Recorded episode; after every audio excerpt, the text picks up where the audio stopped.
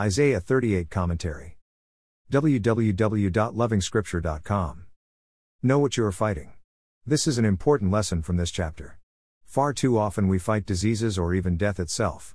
And when we die, the world says we have lost the battle to cancer, or whatever disease we are fighting.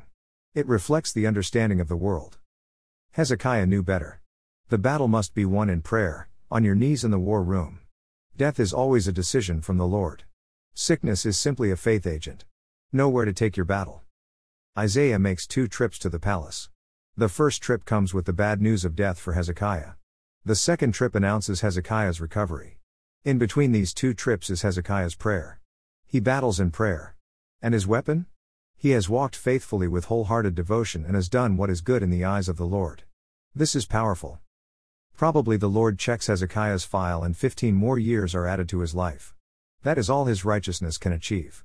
Behind these lines is a deeper frustration at what human righteousness can achieve. So little and so limited.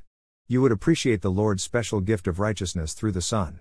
A similar prayer, but with the righteousness of the Lord Jesus Christ, an individual can achieve eternity. And those that have said this prayer no longer fear death. It's not 15 years to their life but eternity. Why not?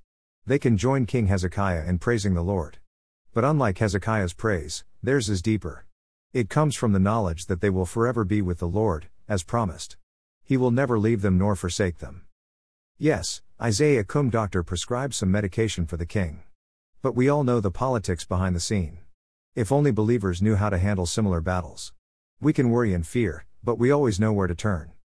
More resources visit http://www.lovingscripture.com.